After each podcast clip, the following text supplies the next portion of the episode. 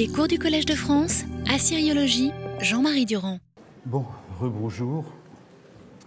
Je vais vous, je vais vous parler aujourd'hui d'un sujet qui est, qui est bien compliqué.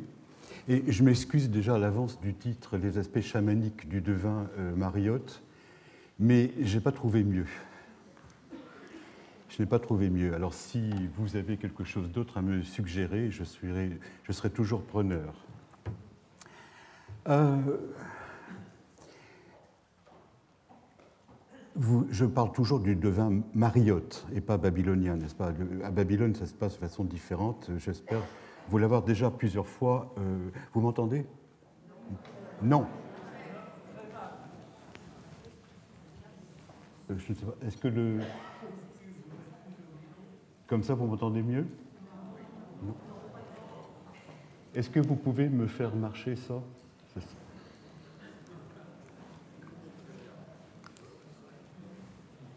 Ça dépasse la technique babylonienne. Ah Ça marche, merci. Euh, peut-être ce serait mieux si vous ne m'entendiez pas d'ailleurs.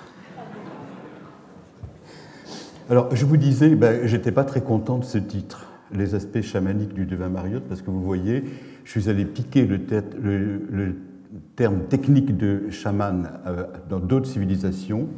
Bon, il faut bien trouver des mots. Hein, il faut bien trouver des mots. Euh, j'essaie de vous montrer par la même occasion que le devin n'est pas uniquement, euh, ni surtout, ce que l'on croit trop souvent, le précurseur de l'esprit analytique et déductif moderne. Alors à Babylone, c'est peut-être en marche, à Marie, ça ne l'est pas encore. Et je vais essayer de vous montrer tous ces aspects irrationnels qu'il y a dans le fait même du, prophète, du, du, du, devin à Marie pour en arriver à comprendre pourquoi il fait couple, pourquoi il fait couple avec un prophète. C'est ça le problème. Et euh, je me garde bien à l'heure actuelle de faire la moindre comparaison avec la Bible, parce que nous sommes plus de mille ans auparavant, et il s'agit de savoir d'où ça vient, d'où vient une attitude qui est fondamentale. Je considérais que le prophétisme était quelque chose de tout à fait particulier, qui caractérisait un certain état d'esprit, un certain rapport par rapport à la divinité. Et je vais vous montrer un petit peu le plus haut que l'on puisse se situer pour en parler raisonnablement, d'où les choses viennent. Alors, ce qui m'a fait réfléchir euh, beaucoup, euh, c'est que à Babylone, on consulte le sort et on euh, pose des questions. Et la divinité répond, plus ou moins. À Marie, il existe, et, uniquement à Marie. Et à l'heure actuelle, euh, il est en train de se préparer en Allemagne un ouvrage fondamental sur euh, la divination. Et j'ai dit à, mon bon collègue Stéphane Maul, il faudrait expliquer ce terme de capadum qui se trouve employé de façon récurrente euh, pour indiquer le questionnement de la divinité par euh, l'homme. Et il m'a répondu, mais ça n'existe pas.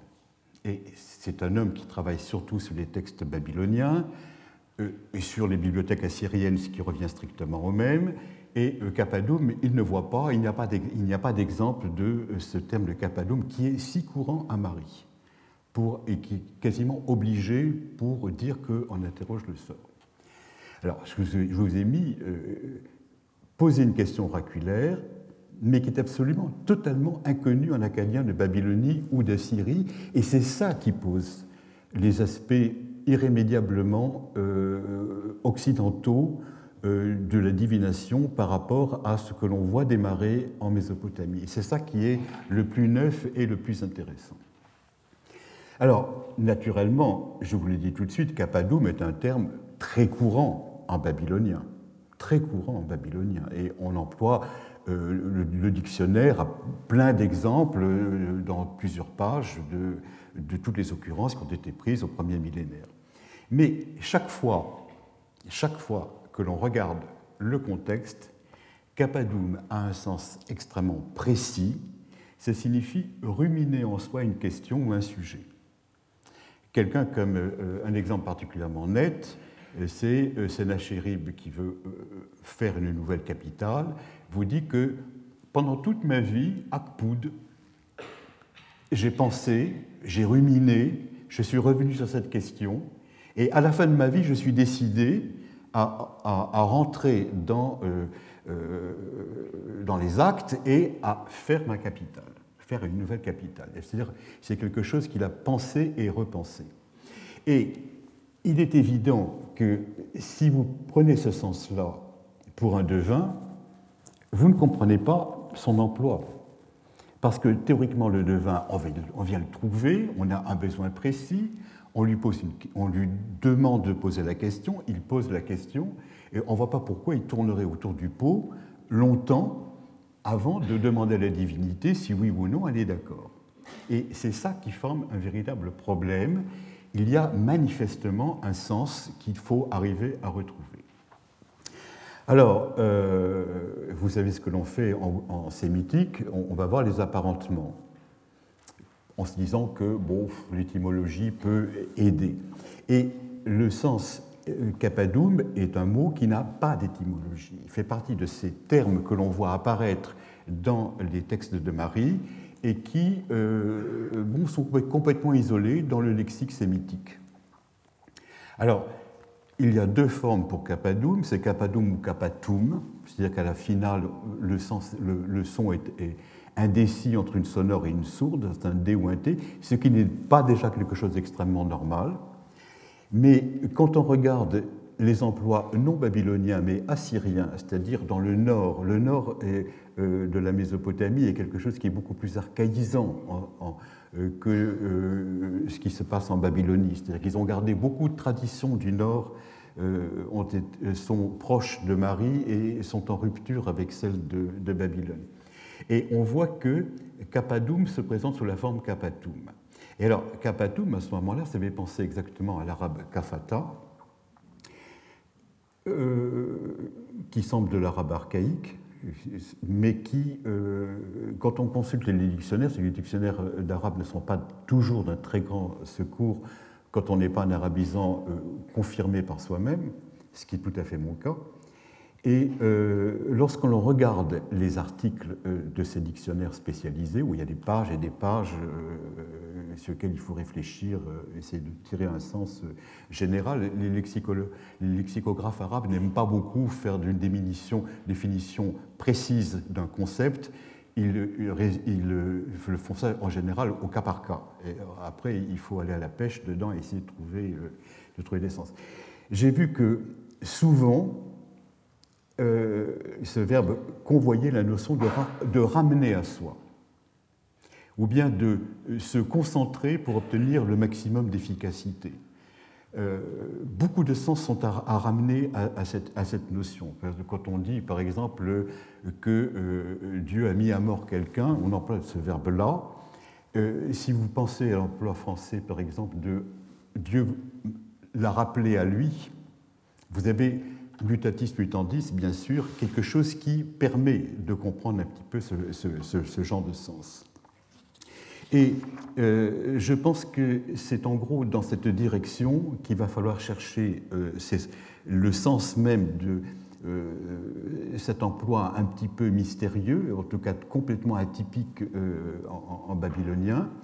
le devin ne pose pas une question tant qu'il ne l'a pas faite sienne. il l'intériorise il réfléchit sur elle, et lorsqu'il se sent profondément persuadé de, euh, euh, de l'importance de la question, de sa vérité, qu'il a, qui s'est en quelque sorte euh, qu'il a attiré dans sa personnalité même les besoins de l'autre, qu'il peut poser la question.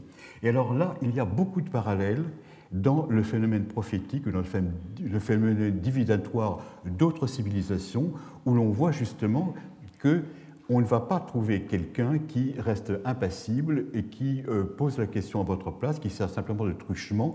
En quelque sorte, il intériorise le, euh, le, manque et la souffrance de celui qui vient le trouver, et à ce moment-là, il pose la question. Et si on imagine que le devin euh, Mariotte était capable d'une chose de ce genre, c'est-à-dire de se mettre à la place de l'autre et de poser une question parce qu'il a ressenti en lui-même, on comprend pourquoi. Alors que le savoir divinatoire est quelque chose à l'époque qui semble tout à fait partagé et entrer tout à fait dans la culture de l'époque, il faut quand même un devin pour interroger. Et on ne peut pas se passer de lui.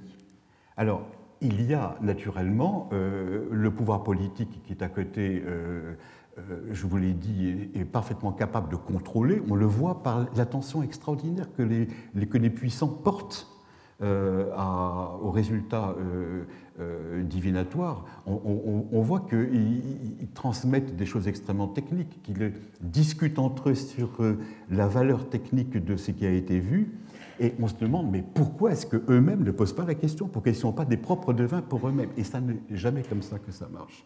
C'est jamais comme ça. Il faut passer absolument par quelqu'un qui interroge à la, place de, euh, à la place de celui qui a un besoin précis. Alors, euh, cela marche en même temps très bien avec d'autres aspects du devin. Le devin ne peut pas a priori, vous dire quel va être l'avenir. Il a ce que j'appelle des exigences de proximité et de substitution. C'est-à-dire que euh, vous ne pouvez pas le trouver dans son cabinet ou dans un temple en lui disant Voici mon besoin, est-ce que ça va marcher? Est-ce que Dieu sera avec moi ou Dieu sera contre moi? Si on l'interroge sur euh, une terre euh, éloigné, le roi a besoin, par exemple, de savoir s'il va faire la guerre contre, contre un vassal rebelle ou contre un ennemi, est-ce que ça va marcher ou pas.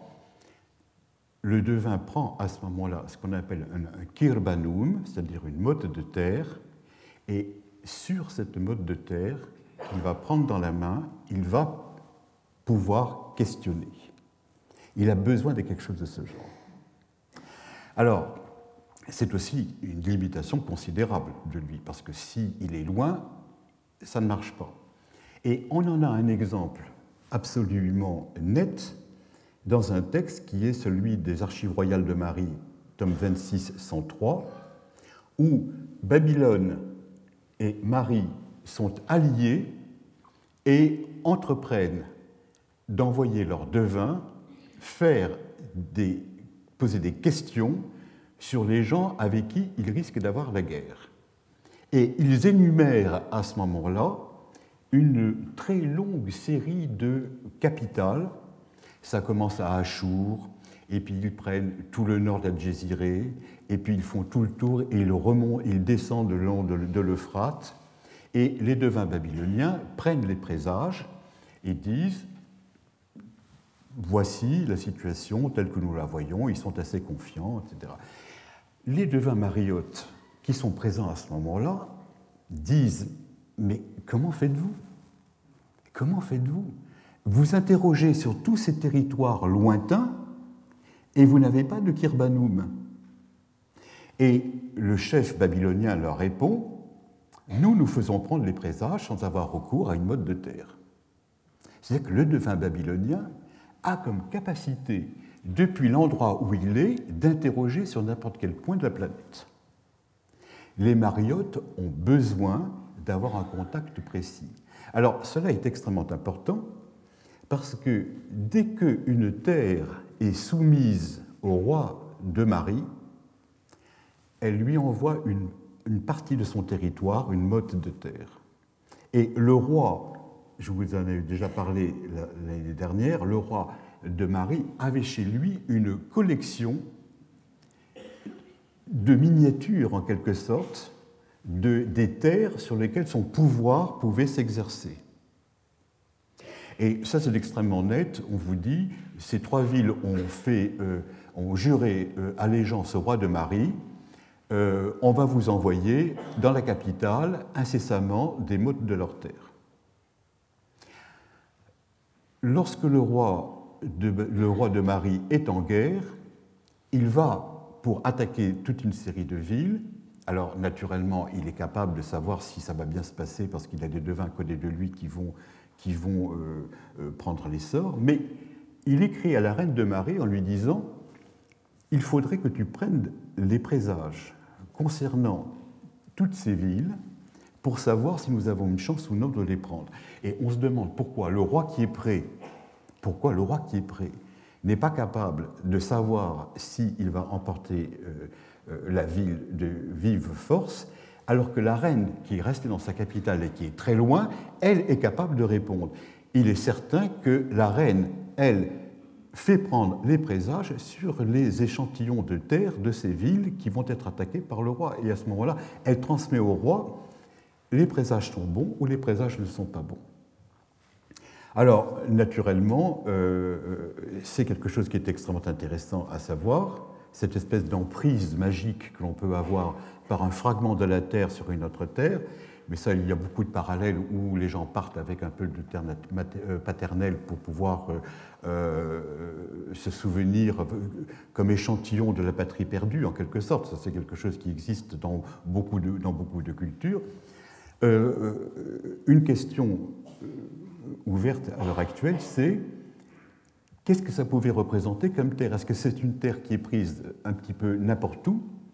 Ou est-ce qu'il y a un endroit sacro-saint dans la cité où l'on prélève de la terre et qui représente la quintessence en quelque sorte du terroir sur lequel le nouveau pouvoir euh, s'étend?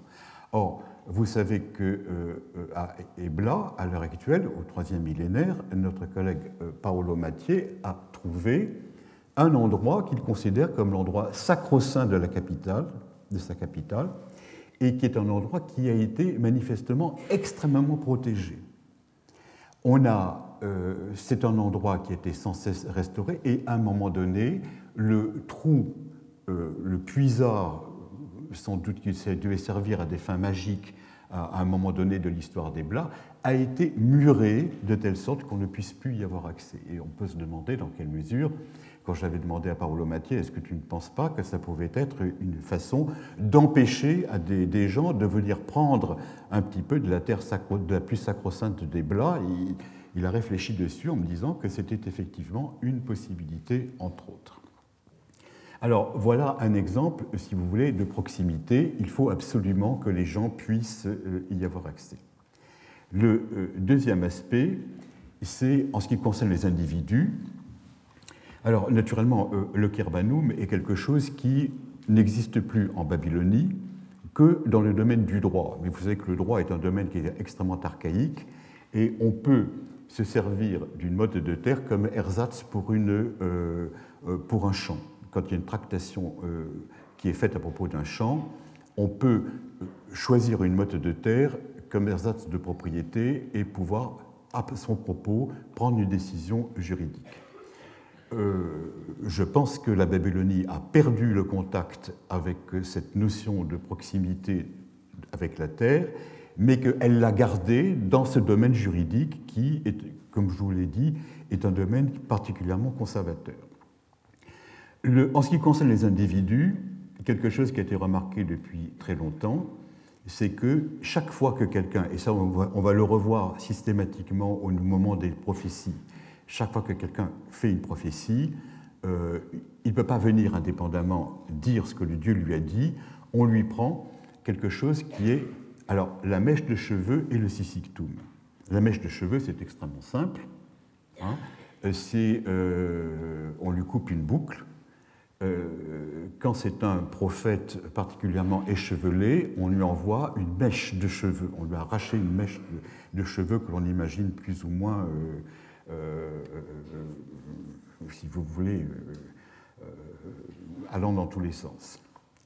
Le sisictum est quelque chose qui est plus compliqué et qui est les traductions que l'on donne à ce propos sont doubles. C'est soit la frange du manteau, mais je, en tant que euh, spécialisé des textes de Marie, je ne comprends pas très bien de quoi on parle, parce qu'on devrait, quand on parle d'un habit, on devrait parler du sisictum de l'habit, et ça ne se passe jamais.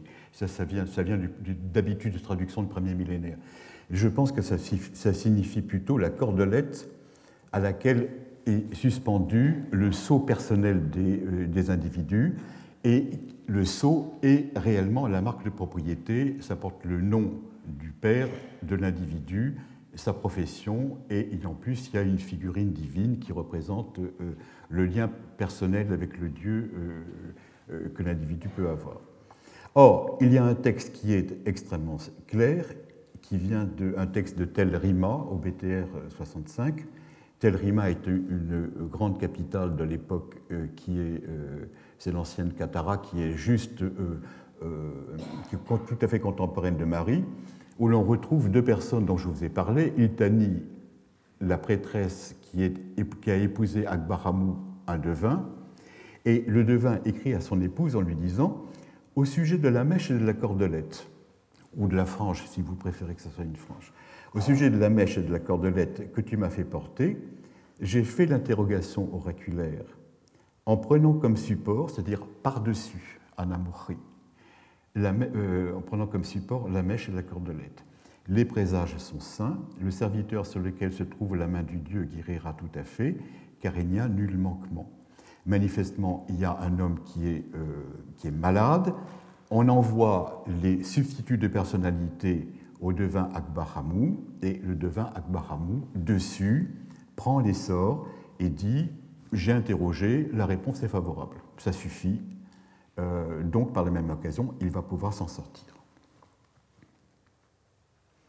Alors, voilà, euh, si vous voulez, le, euh, comment les gens à Marie peuvent prendre, dans la civilisation de Marie, peuvent prendre la divination, il faut qu'ils aient un rapport avec le concret. Alors qu'à Babylone, c'est déjà fini. On peut interroger d'une façon à distance. Alors, il y a une troisième façon pour le devin d'interroger, et c'est quelque chose sur lequel je fais mon mea culpa, euh, c'est le toucher de la main. Il faut le devin touche euh, l'individu. Et ça, c'est quelque chose qui est toujours extrêmement ambigu à interroger. Et dans, euh, quand j'avais publié les textes hépatoscopiques et divinatoires, en règle générale, dans les archives royales de Marie 26, j'étais encore jeune et inexpérimenté, et page 39, j'avais écrit euh, des lignes que je croyais euh, définitives sur le toucher du front par euh, le devin. Quand le devin a porté un présage sur quelqu'un, il lui touche le front, en me disant, bon, après tout, c'est une façon locale de faire, et je n'étais pas allé plus, avant. Et maintenant que je sais un peu mieux l'acadien, j'ai repris tous ces textes, je pense que je me suis trompé, je me suis trompé, parce que toucher, c'est le verbe lapatum. Ça signifie toucher dans tous les sens du terme. Toucher de façon plus ou moins violente. Euh, si vous flanquez une claque à quelqu'un, c'est lapatum. Euh, si euh, vous écrivez une tablette, c'est lapatum aussi. il y a toute une façon de toucher des choses, etc. Mais c'est un rite de consécration quand il y a un emploi religieux, ça veut dire un rite de consécration. Vous vous touchez la poitrine pour indiquer que vous vous engagez personnellement dans une affaire. Vous touchez le mouton pour dire voici le mouton qui va être sacrifié. Bon, c'est très bien. Et tous les exemples de toucher le front qui euh, sont maintenant bien nombreux concernant le, devin sont tous, vous voyez, je vous l'ai mis, putam luputum. Alors, si vous avez fait un peu de langue sémitique, vous savez que ces langues ne fonctionnent pas comme les nôtres, c'est-à-dire que euh, ce ne sont pas des suffixes que l'on ajoute à la racine et qui forment euh, le futur ou le passé ou les choses de ce genre, etc. Ce ne sont pas des formes périphrastiques. C'est on change euh, le fonctionnement de la racine. Et là, ce que vous avez, vous, putam luputum, c'est la forme 2 de la racine. C'est-à-dire, vous le voyez, la deuxième consonne est redoublée et les voyelles ne sont pas les mêmes. Si vous avez un peu l'expérience de l'hébreu, c'est ce qu'on appelle le piel en hébreu. Et euh, en arabe, alors vous avez toute une série de formes arabes qui vont de la forme 1 à la forme, euh, etc. Il y en a plus dans le Coran qu'ailleurs. Et euh, vous savez ce que c'est que les formes dérivées des langues sémitiques? Bon, ben, vous voyez, vous en avez un exemple, c'est-à-dire que vous changez l'apparence de la racine. Vous, par exemple, vous redoublez la deuxième consonne. Dans l'uputum, vous avez un, P qui a été redoublé. Voilà. Euh, si vous avez fait un peu d'hébreu, le piel ne doit pas vous être complètement inconnu. Vous, voyez un peu ce que c'est, donc voilà. Ben, c'est un piel. Or, à la forme 2, quand vous mettez un verbe à la forme 2, vous lui donnez un sens emphatique. Un sens emphatique, quand c'est un verbe euh, d'action euh, simple ou bien euh, courir, la forme 2, ça sera courir très vite. L'apatum frapper, ça sera frapper très fort, dans toute une série d'acceptions. Et tout particulièrement, l'uputum, ça signifie plus toucher, ça signifie gratter, ça signifie frotter, ça signifie asperger.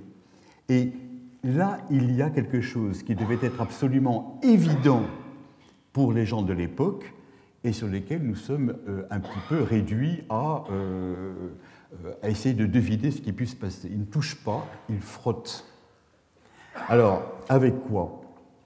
Eh bien, si vous regardez l'exemple de ARM 2614, j'ai procédé à l'interrogation oraculaire, dit le devin, et j'ai, avec l'uputum, le front de quelqu'un. Alors, put, np ou lapit. Avec quoi On voit que chaque fois que l'exemple euh, est clair, l'interrogation est première et le fait de toucher est second. Il vient après. Alors que si c'était une consécration, comme je l'avais cru dans ARMT 26, le toucher devrait être premier, on devrait désigner le sujet, et ensuite on devrait euh, faire l'interrogation hépatoscopique. Alors, euh, ce qui vient à l'idée, c'est que comme euh, le grand rite de toucher, ça concerne surtout le sang de la victime, c'est que le devin, une fois qu'il a pris le sort, doit marquer le front de la personne qui interroge avec le sang de la victime.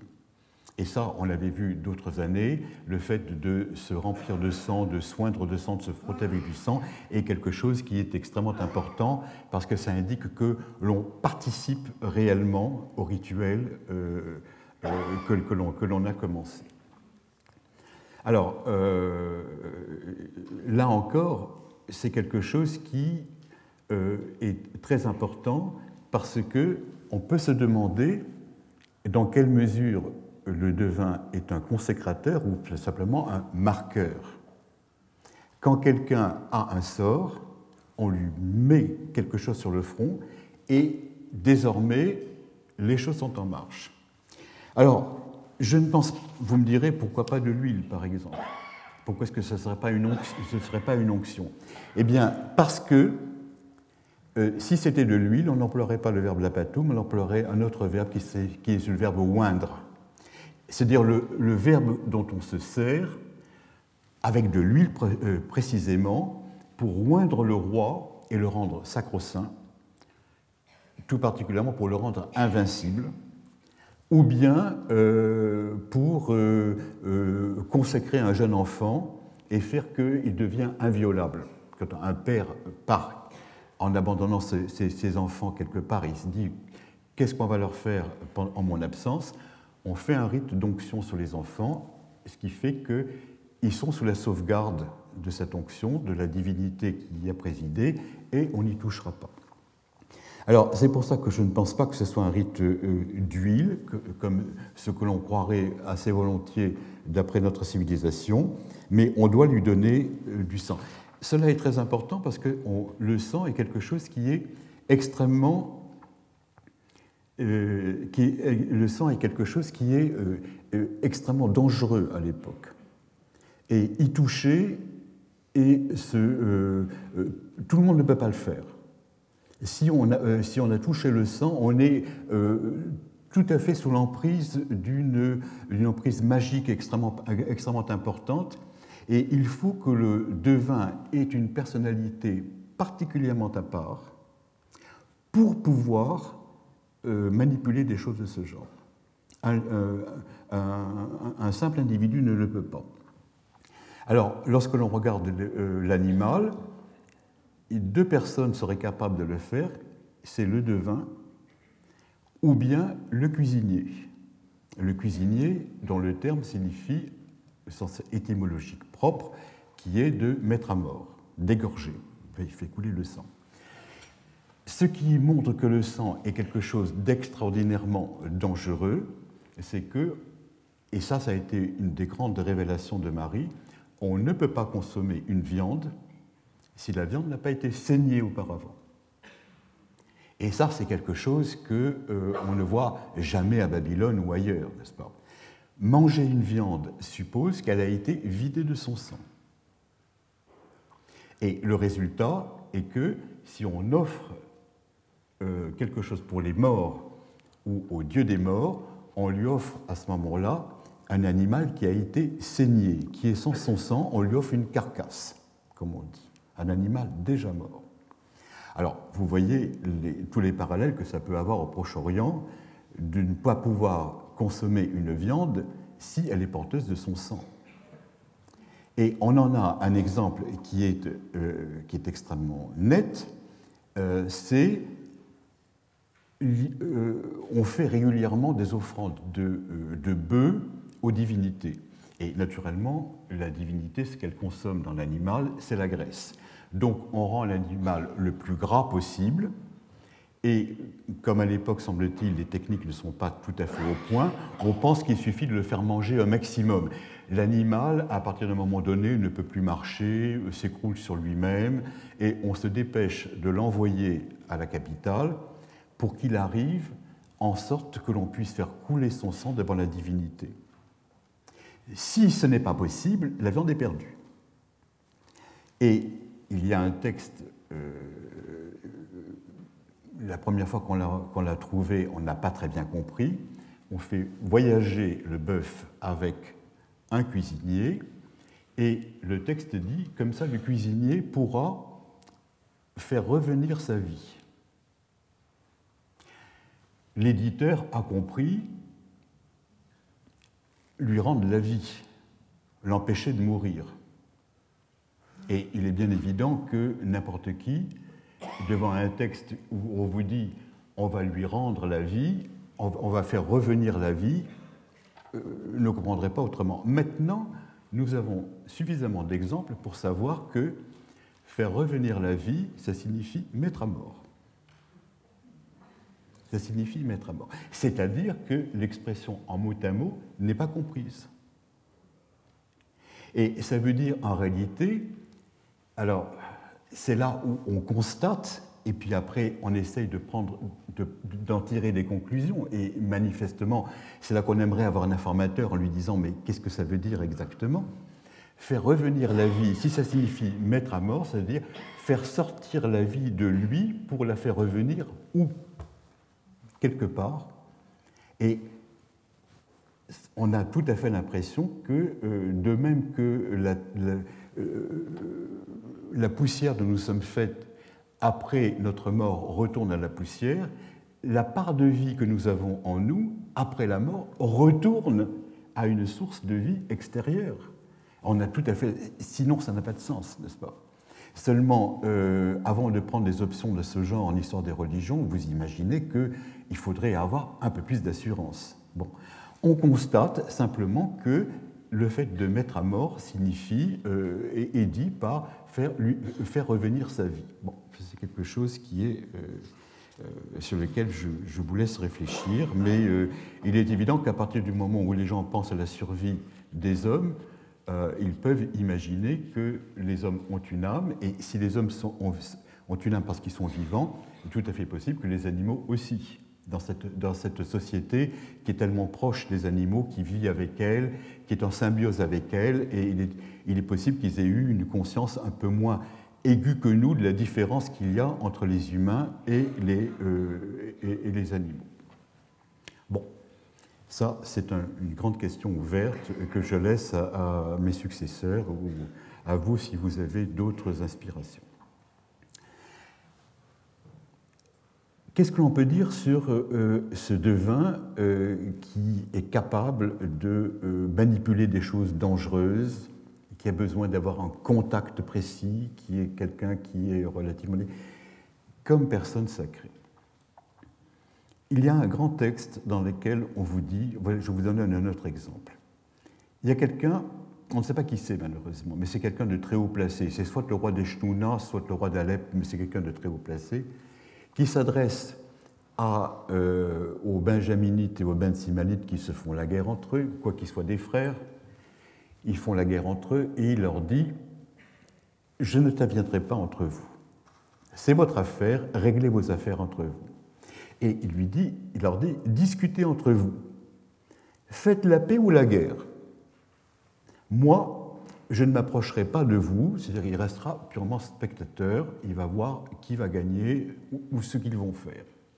Et il ajoute cette phrase complètement énigmatique Tel le devin levant le cèdre devant Shamash, c'est-à-dire le dieu du soleil, je me trouve lever la paix pour le pays tout entier. Voilà, je ne prends pas parti et je vous demande de. Euh, je suis comme euh, le vin. Alors, ce lever de cèdre, à Marie est complètement euh, isolé. On ne comprend pas très bien. Mais si on le replace dans la littérature mésopotamienne, cela prend un relief absolument saisissant. Parce que le fait de lever le cèdre, et tout particulièrement du cèdre enflammé, de le faire, de le faire flamber, d'en faire des fumigations, c'est l'acte par lequel on fait venir les dieux. Et vous allez voir l'importance justement pour la prophétie quand on va voir comment on appelle réellement le devin à Marie. Parce que pour l'instant, je l'appelais un barou parce que je parle babylonien, enfin bon babylonien, à partir des, sources écrites que nous savons. C'est-à-dire que euh, on a l'impression que le devin est présenté comme quelqu'un qui ne prend pas parti. Il fait venir les dieux, il répond aux questions, et il n'a pas d'engagement politique. Bon, vous savez déjà que ça, c'est vraiment euh, quelque chose qu'aucun texte ne prouve. Tous les devins sont les devins de leur roi. Et ils essayent de faire venir la divinité pour soutenir leur roi. Mais il devait y avoir quand même quelque part l'idée qu'il y a un idéal, un idéal de euh, non-participation au conflit, d'impartialité de, la part, de la part du devin. Et cela est euh, tout à fait illustré avec un des textes les plus célèbres de la Babylonie, que je vous dis tout de suite, être totalement isolé à l'heure actuelle. On va de découverte en découverte, de rapprochement en rapprochement, pour essayer de voir comment, mettre toute cette religiosité si archaïque ensemble. Alors, ce texte, ça fait partie de ce qu'on appelle le rituel du devin, et euh, je vous ai traduit là euh, euh, le texte tel qu'il est donné par Elvin Starr dans les rituels du devin, qui ont été publiés dans la Bibliotheca Mesopotamica 12. je vous lis le texte d'abord et je vous le commente ensuite. Au Shamash, Dieu de la décision. C'est le début. Hein. Alors, je vous préviens tout de suite, ma traduction n'est pas exactement celle de Starr, parce que, euh, bon, elle a été faite il y a longtemps, et euh, je comprends le texte d'une façon un petit peu différente de lui, et je ne suis pas le seul à comprendre comme cela. Au Shamash, Dieu de la décision. Shamash est le Dieu soleil, c'est celui qui brille pour tout le monde, et c'est un Dieu impartial dans la mesure où il éclaire les bons et les méchants. Ça, on le sait parfaitement. C'est partie de l'imagerie même du soleil. Donc c'est Dieu de la justice. Ensuite, il y a O Hadad. Hadad, c'est ce que nous appelons Adou à, Marie. Dieu du rituel de la divination, c'est le Dieu technicien. Le Dieu de la justice, c'est le Dieu technicien. Le Dieu de la justice est là pour garantir que la technique va bien marcher et tout particulièrement que l'on va rendre un euh, verdict qui sera névariéture. On ne va plus y toucher. Alors le devin parle et dit Je suis porteur pour vous d'un eau vin mâle, libre, fils de la brebis, d'un sacrifice, un agneau à la toison variée, prière incarnée, dont la laine frise, libre, qui s'est déversé du sexe de la brebis, dont le berger n'a pas arraché de mèche ni à droite ni à gauche. C'est pour toi, et là il nomme le patient, que j'arrache une mèche de lui à droite et à gauche. Au moyen de la résine, et c'est la résine de cèdre dont on a, a vu auparavant, il y a invitation au banquet pour les grands dieux, que la résine de cèdre vous invite. Dans l'interrogation à laquelle je procède, dans le rituel que j'accomplis, placez à vous deux, c'est-à-dire Shamash et Haddad, l'information sûre. Ça continue ensuite par l'invocation à d'autres grands dieux d'être présents au jugement. Le devin est celui qui les invite, et vous allez voir l'importance de, ce thème pour plus tard. Hein. C'est le devin qui les invite. Hein, et euh, ensuite, eh bien, euh, pendant 120 lignes, le devin va décrire ce qui pourrait être le mieux comme réponse de la divinité. Il va dire que le foie se présente comme ceci, que sur le foie il y ait telle chose, que les intestins soient comme ceci ou cela. C'est-à-dire qu'avant même de procéder, il va demander aux dieux, il va supplier les dieux que l'intérieur se présente avec les, omènes, les, ominas les plus favorables. Et ces 120 lignes qui sont absolument, euh, pour la plupart du temps, euh, absconses et incompréhensibles parce qu'ils parlent de choses euh, que l'on devait certainement pouvoir constater sur un, mouton de l'époque et qui à l'heure actuelle sont absolument invisibles, ne serait-ce que parce que les moutons que nous avons à l'heure actuelle à notre disposition, et c'est le grand problème de l'hépatoscopie, et c'est pour ça que je n'en fais pas avec vous de façon, de façon concrète, sont des moutons sains, alors que dans l'Antiquité, c'était des moutons qui étaient parasités. Et quand un foie est parasité, il est porteur de toute une série de nodules et de marques qui faisaient la joie du devin à l'époque, sur lequel il nous a laissé des commentaires usque ad nauseam, comme on dit, n'est-ce pas? Et qu'à l'heure actuelle, euh, quand vous voyez une surface lisse, vous demandez où est-ce qu'il voit ça? Et le problème, c'est que si l'animal n'est pas euh, euh, complètement euh, insipide pour le devin babylonien, il n'est pas consommable pour nous, et le vétérinaire empêche qu'on le vende. C'est ça, ça a été le grand problème, ça a été le grand problème, naturellement, de tous mes bons maîtres, euh, Nougarol ou Kako, par exemple, qui, qui a été ici avant moi, et qui ont essayé de savoir sur une surface de foie désespérément sain, quelles étaient les marques, euh, mortifères de, l'Antiquité, n'est-ce pas? Bon, c'est quelque chose, euh, si vous voulez, un progrès chasse l'autre. Hein. bon, alors, quand vous regardez, si, on laisse ces, 120 lignes qui sont absolument euh, illisibles, qui sont illisibles, parce que vous pouvez, faire vous pouvez faire beaucoup de parallèles philologiques, mais le problème c'est de quoi parle-t-il? De quoi parle-t-il? Bon, Ça, euh, il faudrait que l'on retrouve des, animaux malades de la même façon. Euh, vous voyez que euh, le devin, ce qu'il veut, c'est un agneau qui soit, qui vienne de naître, c'est-à-dire encore nourri par le lait de sa mère, donc qui soit un des animaux les moins parasités possibles sur lequel il y a le moins de marques adventistes. Parce que les marques adventistes, c'est là où la divinité intervient. Elle écrit le sort de l'individu.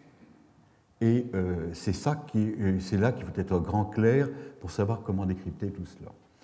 Alors, il vous dit, euh, c'est pour ça qu'il s'est déversé du sexe de la brebis, mot à mot de l'étroitesse de la brebis. Il vient de naître. Et la naissance est toujours comprise en, Babylonie comme une chute. Et euh, la, femme accouche debout, n'est-ce pas, et l'enfant tombe. On dit quand l'enfant est tombé. et non pas est venu au monde. on n'emploie pas le terme de sortir pour indiquer euh, la naissance de l'enfant, on dit lorsqu'il est tombé. Alors ici, qu'il se soit déversé du sexe de la brebis, c'est une grande différence avec le, avec le texte de, de, Starr, parce que lui avait compris euh, Itabba, Simba et Kou peuvent se, se, se ressembler beaucoup, il s'est levé, alors ça donnait une image absolument invraisemblable, personne ne plus comprenait plus.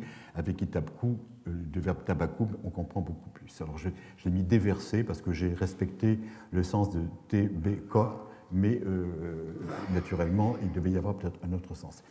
Ce qui est de remarquable dans ce texte, c'est qu'il emploie un vocabulaire qui est complètement archaïque.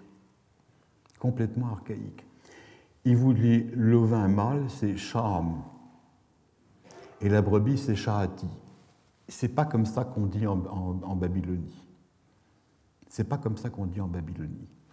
En revanche, ce sont les termes qui sont encore attestés par le vocabulaire arabe pour signifier euh, les troupeaux en règle générale. Donc c'est une rencontre lexicale extrêmement importante entre l'arabe et euh, l'époque amorite et qui ne se retrouve plus ailleurs. C'est un vocabulaire qu'on constate. Alors, les, lexiques de l'époque vous disent euh, oui, choum peut signifier euh, le mouton. Alors, on est tout content de savoir que ça convient parfaitement au contexte. Mais sinon, il faudra attendre l'époque arabe pour retrouver, pour retrouver ce terme. Ensuite, ce que vous avez, c'est, vous voyez, les placer à vous deux l'information sûre. Placer à vous deux l'information sûre, le verbe va se trouver au duel.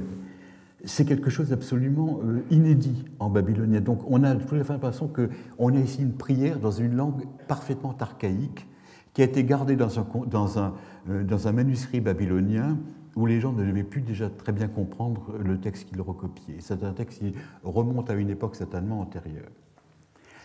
Vous voyez comment, d'autre part, euh, l'ovin est défini. Un ovin mâle, fils de la brebis. Ça paraît complètement oiseux. Comment euh, un ovin mâle, fils d'une brebis, euh, c'est quelque chose qui est... C'est quelque chose qui est un archaïsme tout à fait remarquable. Alors, je vous ai mis le parallèle qu'il y a dans la Bible, dans Zacharie 9.9, qui est un passage célèbre entre tous, où on vous dit un anon, fils de l'ânesse, fils des ânesses, si vous préférez. Et on sait que dans le rituel d'alliance, dans le rituel d'alliance, euh, en Mésopotamie, on emploie le terme de riarum, qui signifie l'anon, qui est un terme complètement inconnu partout ailleurs, sauf dans le rituel, et sauf si vous ouvrez un dictionnaire d'hébreu, parce que vous avez le terme pour l'annon qui est pareil en hébreu et qui est pareil en Mésopotamie. Là encore, c'est un archaïsme absolument considérable. Alors, dans la Bible, un anon euh, fils des ânès, c'est quelque chose qui, euh, que l'on explique comme une, figure, euh, comme une figure poétique, parce que c'est un passage poétique, vous savez, c'est le grand hymne dans lequel on demande à Sion d'acclamer le nouveau roi qui va arriver.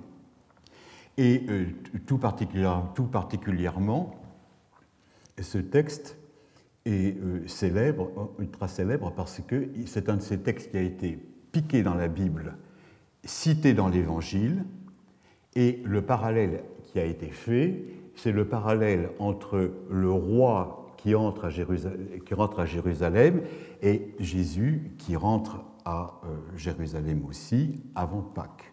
Bon. Et euh, le problème, le problème c'est que dans le vers, il y a euh, le roi est défini comme étant un être humble. Il est humble et il est monté sur un âne, fils d'une ânesse. Alors tout le monde dit, ben oui, s'il est monté sur un âne, au lieu d'être monté sur un cheval, c'est effectivement quelque chose qui est l'humilité. Alors, moi, je, ne suis pas bibliste, parce que je me situe à, un millénaire plus, plus, tôt dans les archives, et je peux vous dire, ce n'est pas une figure d'humilité du tout. parce que le fait d'être monté sur un âne, c'est une figure royale. C'est une figure royale. Si vous regardez l'évangile de Matthieu qui vous décrit le Christ rentrant à Jérusalem, on dit qu'il est monté sur un âne, d'accord, mais tout le monde agite des palmes à côté. Et cette agitation de palmes, elle n'est pas particulièrement pas pour, pour souligner l'humilité de celui qui rentre. Si vous regardez Zacharie 9, vous voyez que cet être humble, c'est celui pour lequel Sion se euh, réjouit auparavant, et c'est celui qui, dans les versets d'après, va conquérir la terre entière. Alors, cette image euh, d'humilité, elle me paraît fâcheusement euh, christique, c'est-à-dire c'est une lecture de la Bible qui est faite d'après l'image, la compréhension qu'on en avait au moment où l'Évangile a été écrit. Et à ce moment-là, ou composé. Et à ce moment-là, peut-être que l'on a imaginé que c'était une image d'humilité. En réalité, être monté sur un âne à l'époque de Marie, c'est une grande dignité. Quand on vous dit il est arrivé dans la capitale quelqu'un, un messager qui est monté sur un âne, ça veut dire qu'on vous a envoyé une des principales personnalités du royaume voisin.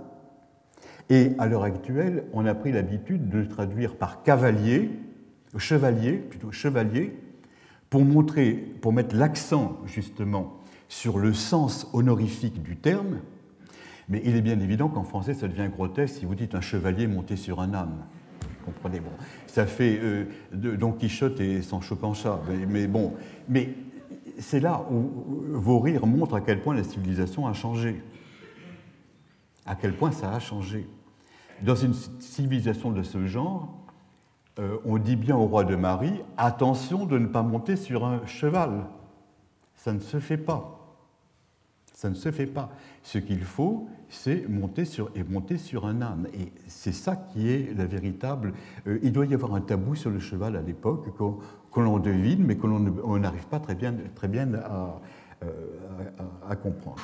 Alors pourquoi maintenant un, un, âne fils euh, d'une ânesse Eh bien, c'est parce que l'on sait que haïr doit signifier à l'époque le petit d'un animal, et on voit, lorsqu'il y a des rituels d'alliance à l'époque de Marie, que l'on essaye de remplacer un anon anon, si vous voulez, par le petit d'un autre animal. On essaye de le remplacer par le petit d'une chèvre ou par le petit, etc. Et les gens insistent, on dit non, non, nous voulons réellement un anon fils d'une ânesse. Et les textes sont extrêmement clairs euh, là-dessus. Et ça veut dire quelqu'un qui est vraiment de la race animale spécifiée. Et ça veut dire, euh, je t'offre un, agneau de bonne race et non pas n'importe lequel petit de n'importe quelle autre race euh, d'à côté. Donc il doit y avoir quelque chose d'autre. Si vous êtes monté sur un anon fils d'une ânesse, c'est que vous êtes monté sur un véritable euh, animal qui est porteur de race. Du côté de l'ouest, il peut y avoir d'autres images. Les dieux sont portés sur des veaux, Hein, ou euh, sur, des, animaux à cornes, mais ce n'est pas, du tout euh, ce genre d'image qui est dans la région, dans la région médiane.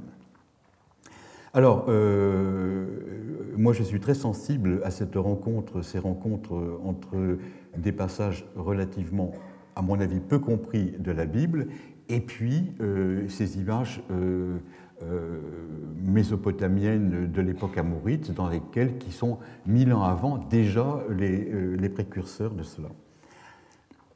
L'animal qui est euh, donné est un animal qui n'a jamais servi. Vous voyez ce qu'on emploie de lui On dit qu'il est Elum. Les gens traduisent par pur, ce qui ne veut rien dire. En réalité, quand on dit d'un homme qu'il est Elum, c'est-à-dire qu'il est de race pure. Donc on va traduire, et c'est la façon de dire qu'il est libre, quelqu'un qui n'est pas un esclave, qui n'est pas un serviteur. Et je pense que c'est ce sens-là qu'il faut remettre dans le texte. Un animal qui est, euh, qui est libre. Euh, c'est un animal qui n'a jamais servi, c'est-à-dire dont on ne sait, il n'a pas été touché encore par le berger. Et on va commencer à le consacrer, vous voyez, en lui arrachant une mèche à droite et une mèche à gauche. Ça, c'est, vous savez qu'on on, demande toujours euh, l'interrogation d'une façon double à la divinité, et la façon de la gauche et de la droite est de consacrer euh, par l'interrogation positive, l'interrogation négative, euh, l'offrande que l'on va faire. Alors, c'est de cela dont on va se servir pour faire le, banquet sacrificiel. C'est-à-dire qu'on va inviter les divinités à venir manger cette viande, mais sur laquelle on va consulter auparavant. Et c'est là qu'il y a les 120 lignes qui vont, qui, vont suivre. Et au moyen de la résine, vous voyez ce qui va se passer. On va mettre le feu euh, à un brasier odorant sur lequel la viande va être cuite. Alors, euh, le problème, c'est qu'en arabe, la racine de shawoum euh, signifie aussi une façon de, préparer la viande. Donc euh, là, tous les lexicographes sont d'accord pour distinguer les deux racines, mais le seul emploi que l'on a de shaham, c'est pour dire que l'on va justement le brûler pour en faire, le rôtir pour en faire. c'est la racine que vous avez dans mes chouilles. Hein, on, va s'en servir pour faire le sacrifice aux divinités que l'on va, qui on va demander de, manger. Et voilà le, grand rituel dans lequel il y a euh, préparer la viande sur, une, sur de la, euh, du bois aromatisé lui donne un goût particulier et c'est ça qui va faire la, festivité du sacrifice. Alors, vous voyez, euh, oui, je vous ai fait remarquer, le devin est celui qui invite les divinités.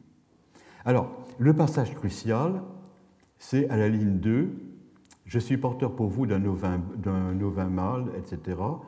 Euh, il va vous dire, je vous le commenterai plus tard, mais je vous le fais remarquer, naturellement, comme toujours, quand le texte est important, il est cassé. Hein? Euh, Shamash je t'ai sommé de venir au Shamash. Euh, entre, crochets comme ça, vous voyez le texte qui est cassé, qui a été restauré. Mais comme toutes les prières commencent comme ça, ce serait vraiment le diable si celle-là ne commençait pas comme ça. Donc euh, on, imagine que la restauration est bonne.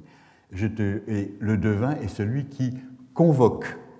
Et le verbe euh, qui est employé, chassum, c'est crier, pour convoquer quelqu'un d'une façon qui ne puisse pas se dérober à l'invitation. Voilà encore euh, un sens. Alors, Choutébib fait le calcul des jours, je vous en parlerai la prochaine fois, et lui dit Amtararka, je me suis présenté devant toi. Alors, un autre sujet que je voudrais aborder euh, tout de suite, c'est comment peut-on savoir tout ce que veulent les dieux? Parce que savoir ce que les dieux veulent d'une façon ponctuelle, c'est assez facile. Savoir tout ce qu'ils veulent, eh ben, euh, vous savez que si vous ratez euh, un détail, tout peut changer. Alors, il y a plusieurs façons. Le premier, c'est que les dieux peuvent prendre l'initiative. Ils peuvent prendre l'initiative et ils peuvent se servir du devin malgré lui. Et je vous ai mis euh, un texte qui est très important, qui est le début du protocole des devins, qui doivent jurer pour dire qu'ils seront de bons devins. Dans le présage pour Zimrilim ou pour le simple particulier, au cours d'un acte d'extis piscine, je dirai à Zimrilim, mon Seigneur, le présage mauvais ou défavorable, et je ne le cacherai pas. C'est ça qui peut se passer, c'est que dans tout sacrifice, dans tout sacrifice qui se passe dans le royaume, la divinité peut décider qu'en même temps qu'elle répond à la question qu'on lui a posée, elle peut rajouter quelque chose pour le roi. Et on, le, transmet à ce moment-là au roi. Donc, Dieu n'est pas. Euh, les dieux ne sont pas prisonniers des questions que vous leur posez, ils peuvent décider, et à propos de ce que tu ne m'as pas demandé, voici. Donc ils vont rajouter quelque chose. Et il est bien évident que euh, quand quelqu'un interroge, si on lui dit il va y avoir menace euh, d'invasion, voilà quelque chose qui s'adresse directement au roi. Alors, Un deuxième passage, alors c'est un texte qui vient d'Aymar, en réalité, qui ne vient pas de Marie, mais c'est un texte qui est de la fin de la, euh, civilisation amorite dont je vous parle, au moment où elle se termine avant que les Araméens n'arrivent. Et j'ai pris euh, ce passage parce qu'il est beaucoup plus clair que tous les autres de Marie que je pourrais vous le donner. Alors, j'ai réédité ce texte en collaboration avec Lionel Marty euh, dans le journal asiatique, tome 192. Et regardez ce qui se passe. Si la vésicule, alors là on entre dans le, concret euh, de la divination, une fois qu'on a ouvert la bête et qu'on regarde à l'intérieur. Si la vésicule a mordu sur son flanc de droite, c'est que l'homme a eu commerce avec sa sœur. Mot à mot, qu'il est allé vers sa sœur. Bon. Vous pouvez comprendre, il est allé rendre visite à sa sœur si vous avez envie, mais bon, euh, le babylonien donne assez d'exemples que ce n'est pas complètement innocent. Bon. Vers suivant. Si la vésicule a mordu sur le flanc de gauche, c'est que l'homme a eu commerce avec une de ses filles. Oui, est allé à une de ses filles. Si la vésicule a mordu sur son extérieur, c'est que l'homme a eu commerce avec sa propre fille. Alors vous me direz, euh, ça veut dire quoi?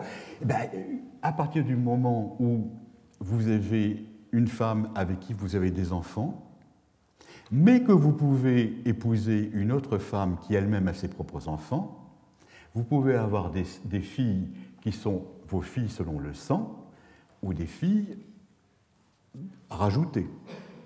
Et une de ces filles, ça veut dire ben, quelqu'un que j'appelle ma fille, quelle que, soit, euh, quelle que soit la mère, et sa propre fille, ça veut dire celle qu'il a eue lui-même, dont, il est le père consanguin. Donc euh, le texte n'est pas idiot, hein, c'est simplement qu'en fonction de la, de la civilisation euh, dans laquelle il a été écrit, on, on, envisage tous les cas possibles. Une vraie fille ou une fille euh, secondairement. Si la vésicule a mordu à son pied au-dedans, c'est que l'homme a eu commerce avec sa mère. Je ne peux absolument pas vous commenter selon les mouvements de droite, de gauche, de haut et de bas, pourquoi c'est la mère, les sœurs, etc. Ça, ça me dépasse totalement. Hein. on constate, ils avaient certainement leur raison. C'est ça qui est, absolument qui est frustrant, c'est qu'ils devaient avoir une vision de la géographie euh, que l'on peut. Euh, alors, vous pouvez toujours trouver des explications. Le pied, c'est la mer. Pourquoi? Parce que c'est la plus haute euh, en hiérarchie, donc on a inversé, etc. Bon, moi, je, ça, je laisse ça à d'autres plus inspirés que moi, etc. Bon, vous voyez ce qui se passe si la vésicule a mordu, c'est que l'homme a eu commerce. Et si, c'est ce qu'on appelle une protase, c'est ce qui se passe devant à partir, après la protase, c'est l'apodose, c'est la conséquence. Dans un texte normalement constitué, la protase se passe au futur. On va dire ce qui va se passer. Alors, euh, le traducteur qui a été très gêné avait traduit si la vésicule a mordu sur son flanc de droite, ça veut dire qu'il aura commerce avec sa, avec sa sœur. Et on se demande, et pourquoi il a employé le passé? Alors les gens vous disent Oh, c'est parce que euh, les devins ont une vision confuse du temps. Moi, je pense que c'est parce que le Dieu a profité justement de l'occasion pour faire savoir ce qui avait été caché. Et si vous regardez ce qu'il y a en commun avec euh, les sœurs, les filles et la mère, ça fait partie de ce qu'on appelle le domaine intime pour laquelle théoriquement vous n'avez pas de spectateurs, vous n'avez pas de témoins. Ça se passe dans l'intimité familiale et vous pouvez être sûr, lumières éteintes, puisqu'il n'y a pas d'électricité à l'époque. Hein bon. C'est-à-dire dans le noir le plus complet, dans le secret le plus complet, dans le domaine le plus, le plus réservé possible, il s'est passé des choses illicites que seuls les dieux qui voient tout savent, connaissent. Et il profite justement d'une occasion pour le faire savoir. Vous en avez un autre exemple de ce que les dieux décident de, faire connaître que celui qui interroge, c'est une crapule en réalité, Et c'est pour ça que euh, ce n'est pas la peine de continuer à interroger, Dieu ne répondra pas. Voilà. Et euh, ça fait partie, euh, là vous pouvez, tous ces passages au, passé sont très typés au point de vue du sens. Vous ne pouvez, ils sont pas, si, le devin avait une vision floue de de, du temps, il devrait avoir une vision floue ailleurs que sur le domaine sexuel. Il devrait avoir euh, une vision floue sur, euh, partout, ailleurs. C'est que l'ennemi rentrait dans le pays, mais non, l'ennemi rentrera dans le pays. Alors voilà, euh, voici un autre, un autre exemple. Alors, la divinité est donc capable d'intervenir. Et quand vous ouvrez un, foie, vous vous exposez non seulement avoir la réponse à votre question, mais en avoir plus. Ça, c'est un danger. Hein. Euh, imaginez que c'est le, roi qui consulte et que cette chose lui arrive. Alors, le problème, c'est qu'une telle technique n'est pas utilisable en, droit. Parce que euh, si quelqu'un est accusé euh, d'avoir eu commerce avec sa mère, bon, où sont les témoins Les dieux? Bon, alors on va ouvrir un individu, euh, un, pauvre mouton quelconque pour savoir. Et le mouton va-t-il vous répondre avec une vésicule à gauche ou à droite, etc. Ça, vous n'en savez rien. Donc, si vous voulez réellement, si vous voulez réellement, parce qu'il y a suspicion sur quelqu'un, ou qu'il y a ragot notoire, ou qu'il y a une réputation louche qui pose sur un individu, savoir ce qui se passe, le seul moyen est de sortir du domaine de la divination et d'aller dans ce que l'on appelle l'ordalie, c'est-à-dire le jugement de Dieu. C'est une des conduites les plus archaïsantes qui soit dans toute la euh, Mésopotamie. Elle se passe en un seul endroit sur lequel le roi de Marie s'est dépêché de mettre la main. C'est la ville de Hit là où il y a à l'heure actuelle les grandes sources bitumineuses d'Irak sur l'Euphrate. On ne sait pas quel rapport il y a entre les sources bitumineuses et l'ordalie. Il y en a certainement un. J'ai un de mes collègues qui a écrit des pages immortelles pour expliquer qu'on trempait dans le goudron euh, l'individu pour savoir comment il ressortait, etc. C'est un Américain qui a dû voir un peu trop de gens passer au goudron et ensuite aux plumes, laisse passer quelque chose. Je ne pense pas que ce soit quelque chose qui illumine beaucoup la pratique ordalistique. Mais euh, tout ce que l'on sait, c'est qu'on jette dans l'Euphrate, en réalité, non pas dans le bitume, l'individu, et si le dieu repousse rejette euh, la personne qu'on a, fait plonger dans le fleuve, c'est qu'elle est saine. S'il la garde, et en général ce sont des femmes, si donc on dit c'est le Dieu l'épouse, à ce moment-là c'est que c'est une coupable, et on ne pleure pas sur son compte. Euh, sauf que euh, quelquefois c'est bien gênant parce qu'on était sûr qu'elle était innocente et que le Dieu l'a gardée et on essaie de savoir pourquoi. Alors là, ce sont des problèmes qui nous dépassent aussi on va vers l'ordalie. Ce n'est pas un système divinatoire. Ce n'est pas un système divinatoire, on va, on va vers quelque chose d'autre. Bon. Voilà donc à peu près euh, ce qui se passe. sinon, sinon, eh bien, vous êtes à une époque ultérieure, vous êtes chez les Hittites. Les Hittites sont des gens qui ne sont pas des Sémites, qui ont une mentalité tout à fait différente, un rapport avec les dieux tout à fait différent de ce qui se passe chez les Sémites. Euh, ils ne font pas la divination de la même façon. Ils ont pris la divination mésopotamienne, mais ils ne font pas la divination de la même façon. Ils tirent des sorts d'une autre façon. Et alors eux, euh, ils ont le temps pour eux. Ils interrogent la divinité, ils posent des questions par oui, par non, par oui, par non. Et alors la divinité répond toujours euh, à un choix binaire comme cela. Et puis à un moment donné, ce sont des tablettes immenses, des tablettes immenses, absolument insipides, sans aucun intérêt autre que philologique. Et euh, à un moment donné, là, la loi des, grands nombres dont je vous parlais la dernière fois joue. La divinité ne sait plus où elle en est et se met à raconter n'importe quoi. Alors, on revient à ce moment-là sur euh, sur les réponses précédentes, et la divinité continue à dire non là, où elle avait dit oui. Alors, c'est dramatique, et euh, c'est le problème des ititologues. Nous ne sommes pas ititologues, et nous leur laissons ce genre de choses. En Mésopotamie, c'est tout à fait différent. Quand on réinterroge, c'est pour un cas très précis, on fait des sacrifices jusqu'à ce que la divinité soit rassasiée. Ça, c'est bon. À un moment donné, la divinité finit par dire oui, là, on s'arrête. Si elle a dit oui tout de suite, on s'arrête tout de suite. Bon. Mais les Hittites veulent savoir les détails. on entre dans les détails les plus, les plus, possibles. Je donnerai une couronne de 3 grammes. Non. De 3 grammes et demi. Non. 4 grammes. Non. 5 grammes. Non. 10 grammes. Oui. Alors, 10 grammes. Sera-t-elle de telle façon ou de telle autre? Alors, la divinité répond la divinité, manifestement, a du temps. Euh, et les devins aussi. Et le pauvre scribe à côté qui était en train de gratter comme ça, je peux vous dire que euh, vous n'avez pas l'expérience, une tablette, c'est en argile un petit peu humide qui sèche au fur et à mesure. Et quand on arrive à la fin, c'est des scratchs nerveux sur euh, la surface.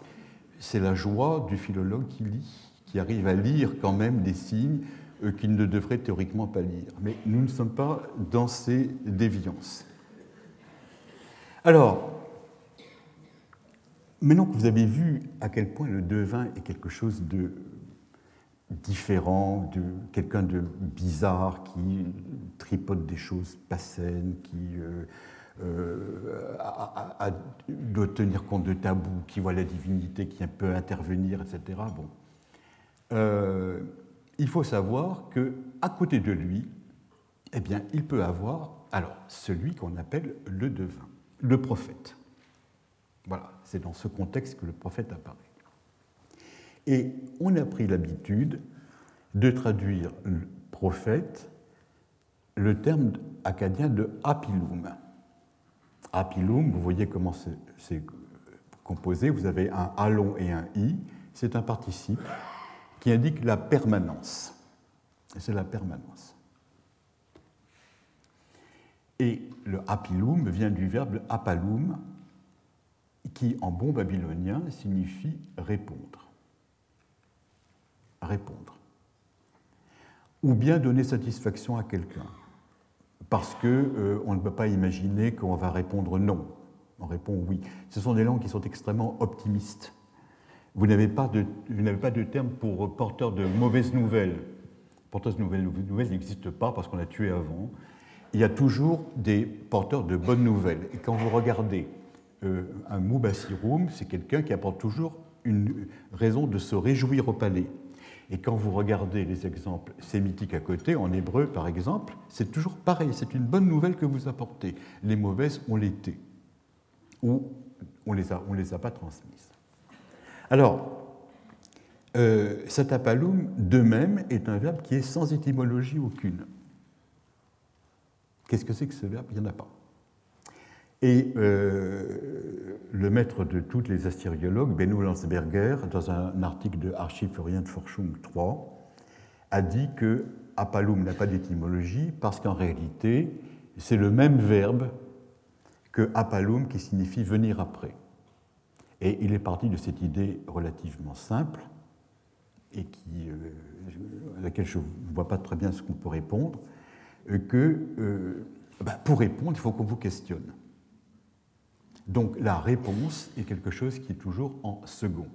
Donc apalum, c'est agir en second une fois que quelqu'un s'est présenté à vous et vous a fait une demande. Effectivement, maharum, se présenter, c'est venir demander quelque chose et aussi accessoirement le recevoir, parce que je vous dis, c'est toujours une civilisation qui est optimiste. Mais répondre, ça signifie être d'abord sollicité. Et euh, à Babylone, vous voyez, le sens, c'est de répondre oui à quelqu'un, le satisfaire, et pratiquement répondre à quelqu'un ce qu'il veut entendre. Sinon, on se tait. On se tait, le silence du roi est éloquent. Si le roi ne répond rien, euh, vous avez compris euh, ce qu'il veut dire. S'il répond, c'est que c'est oui. Alors, je pense que Landsberger a fondamentalement raison dans son article parce que comme c'est dans Forschung 3, c'est il y a très longtemps dans le temps, donc plus personne ne lit ça, surtout que c'est en allemand en plus. Et c'est à propos en plus d'un article sur du moyen hébreu, alors du moyen hébreu en allemand publié il y a 80 ans, vous imaginez que les, chercheurs à l'heure actuelle ne vont pas trop chercher là-dedans. Hein, bon. Et les dictionnaires, les dictionnaires vous divisent à ce moment-là deux apalum, l'un qui est répondre, l'autre qui est venir après. Et accessoire devant être sombre, parce que ça, c'est le vocabulaire très technique de euh, l'astronomie. C'est quelque chose qui est très typé au point de vue euh, Et euh, moi, cet article Landsberger me paraît absolument, absolument génial, parce que quand vous regardez à Paloum, à l'ouest, le sens qui semble s'imposer, c'est celui de prêter sa voix à quelqu'un. Prêter sa voix à quelqu'un, comme vous avez le Mapalum qui est le traducteur, celui qui... Bon, pour traduire, il faut que quelqu'un vous dise quelque chose d'abord. Et vous parlez après. Et là, vous avez une formation Mapalum qui est ouest sémitique euh, tout, à fait, tout à fait intéressante. Euh, le, problème, le problème de l'apilum, c'est que nous le traduisons tous à l'heure actuelle, nous c'est les assyriologues en règle générale, moi compris, par le terme de répondant. Puisqu'apalum signifie répondre et que apilum est le, participe, eh bien sur répondre, vous avez répondant. Et c'est une traduction qui est absolument abominable, parce qu'en français, un répondant, ce n'est pas ça du tout. C'est quelqu'un qui se porte caution pour quelqu'un d'autre. Et l'apiloum, il se porte caution de rien du tout. En réalité, quand on regarde bien les textes, et ça, vous allez le voir, c'est la première approche qu'on va avoir concrète du prophète, le prophète est celui qui prend la parole après le devin. Donc ce n'est pas un répondant, c'est quelqu'un qui parle après. Alors, on va voir comment il parle après, bien sûr, parce que quand vous parlez après, vous pouvez traduire. Vous connaissez tous cette phrase merveilleuse, euh, traducteur traître. Hein, bon, mon accent italien n'est pas tel que je puisse vous le répéter euh, dans la langue qui a inventé ce proverbe, mais tout le monde sait qu'une traduction, c'est une approximation. Ce n'est jamais quelque chose qui, colle absolument euh, à ce qui a été dit. Il y a toujours une partie d'interprétation qui, est donnée dedans. Et euh, le, répondant ici doit être traduit en réalité par euh, bien celui qui amplifie le signe qui est porté sur la surface du foie. Alors, je vais vous en donner un exemple qui est tiré de Florilegio Marianou, 739, dont je suis euh, l'éditeur. On écrit une immense lettre au roi. Pour une fois, elle est bien conservée et elle est intéressante et claire, et philologiquement pas trop compliquée. Lors des prises de présage, et on a ina teretim, on est sûr, les présages pour et contre, c'est au pluriel, hein, les présages pour et contre. Adou de Calassou, ça c'est un dieu local du côté de l'Oronte euh, qui est assoiffé de richesse et de puissance. Euh, l'image que les mariottes nous en ont donnée est celle d'un dieu qui vraiment ne sait pas bien se conduire, rien ne le satisfait, il faut toujours avoir quelque chose. Adou de Calassou apparaît et les textes disent Isaz.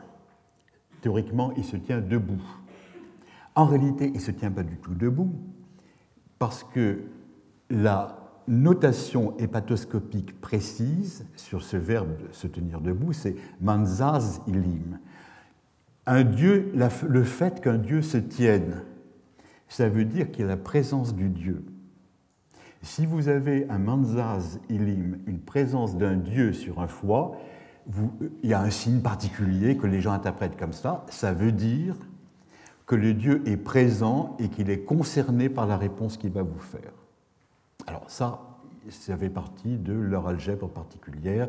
euh, il ne faut pas demander à un Babylonien quel est le Manzaz de Hadou de Kalassou. Il ne doit même pas savoir qu'Hadou de Kalassou existe à Babylone. Hein. Et il apparaît, et tout d'un coup, au lieu de dire par oui ou par non, regardez ce qui se passe en disant Ne suis-je point Hadou de Kalassou? Et il y a une flopée de phrases lyriques qui arrivent pendant une dizaine de lignes dans lesquelles il s'adresse au roi de Marie, il apostrophe le roi de Marie. Je ne peux pas vous dire autrement, mais que sur un ton biblique. À peu près euh, autant les prophètes avaient l'habitude euh, d'agacer les rois hébreux par des paroles lyriques, eh bien alors là, c'est absolument, absolument typique. Vous verrez quand on y arrivera. Ne suis-je point un bout de Calassou qui, etc. J'ai mis etc. parce qu'on réserve ça pour plus tard. Et une fois que ce couplet lyrique est terminé, la, lettre continue en disant Voilà ce qu'ont déclaré les apiloum. Mais les apiloum, ce n'est pas ceux qui prennent les territoum, ce sont les barous. Donc, c'est que les barous avaient à côté d'eux des apiloum. Et le messager continue son, son texte en disant De fait, lors des prises de présage, Adou de Kalassou apparaît à chaque fois. Et Itanazaz, c'est la formation emphatique euh, itérative, si vous voulez, du Izaz. Vous voyez, on met Tana à l'intérieur, voilà comment fonctionne un verbe sémitique. On met Tana à l'intérieur de, de, la racine. Euh, il apparaît chaque fois, donc on ne peut pas prendre d'oracle sans que le dieu ne soit concerné par ces oracles. Et chaque fois, il y a quelqu'un qui fait un commentaire à côté et qui n'agrée certainement pas au roi de Marie ni à ses représentants locaux. Et c'est là que vous voyez, d'une façon absolument évidente, le présage divinatoire commenté par quelqu'un d'une façon lyrique. Jamais un, présage est construit comme ça. On, on, vous dit éventuellement, si on voit telle chose, ça signifie telle chose. Le devin, ce qu'il va vous dire, c'est si je vois telle chose, ça veut dire que de Calassou est présent. Et il s'arrête. Le commentaire lyrique qui vient à côté, et dans lequel on va parler d'avenir et on va régler ses comptes avec le roi de Marie, c'est quelque chose de superflu qui vient se rajouter. Et c'est là que l'on voit le mieux la différence qu'il peut y avoir avec la Bible, c'est qu'à l'époque de la Bible, les devins on s'en est débarrassé complètement. Théoriquement, on les a exécutés, ils n'existent pas, euh, sauf dans quelques passages très précis, mais théoriquement, on ne doit pas euh, prendre les sorts, on, doit, on doit s'adresser à Dieu directement, et le prophète est là pour ça. Et on a l'impression tout à fait qu'à la Bible, le couple Mariotte a été réduit de une unité, il n'y a plus que le prophète qui parle. Le devin a disparu. À Marie, vous avez les deux. Si vous allez voir à Babylone le prophète, on n'en veut pas. Et on a le, devin. Alors vous direz, il y a des prophètes à Babylone. Oui, à la porte du palais. Et il y a un prophète qui vient, on le verra à un moment donné, à la porte du palais, apostropher Amourabi de Babylone en lui disant Qu'as-tu fait des trésors pour Marduk? Tu les as donnés à l'ennemi, etc. On ne le laisse pas rentrer.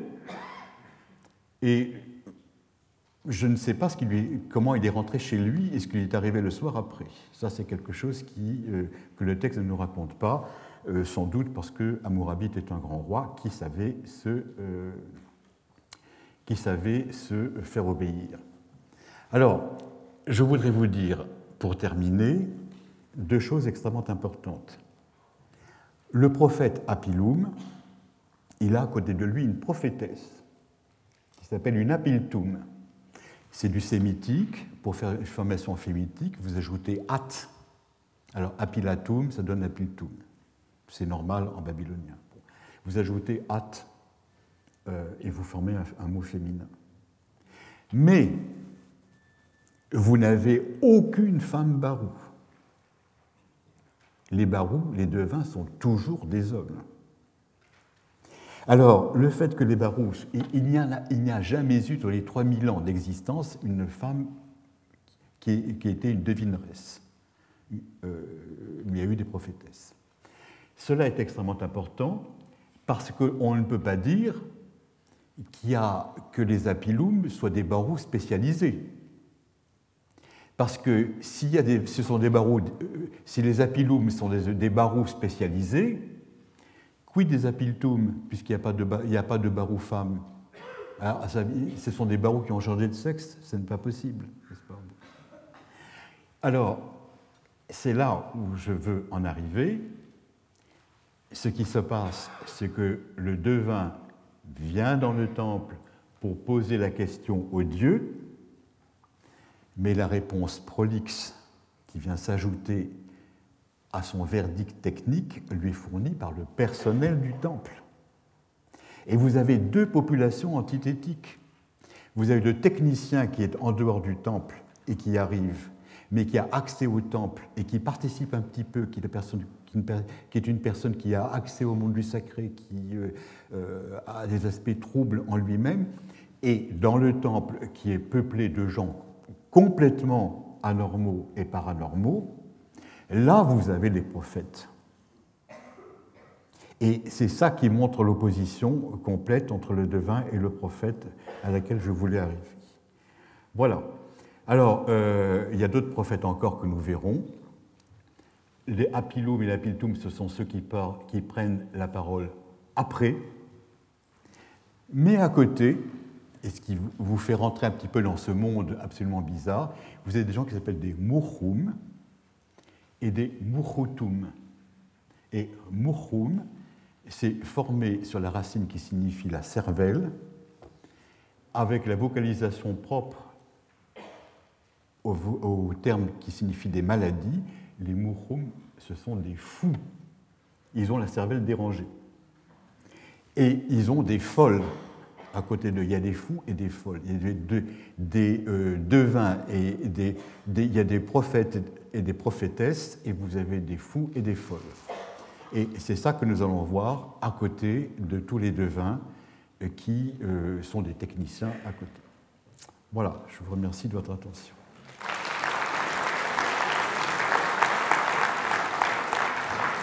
Retrouvez tous les contenus du Collège de France sur www.colège-2-france.fr.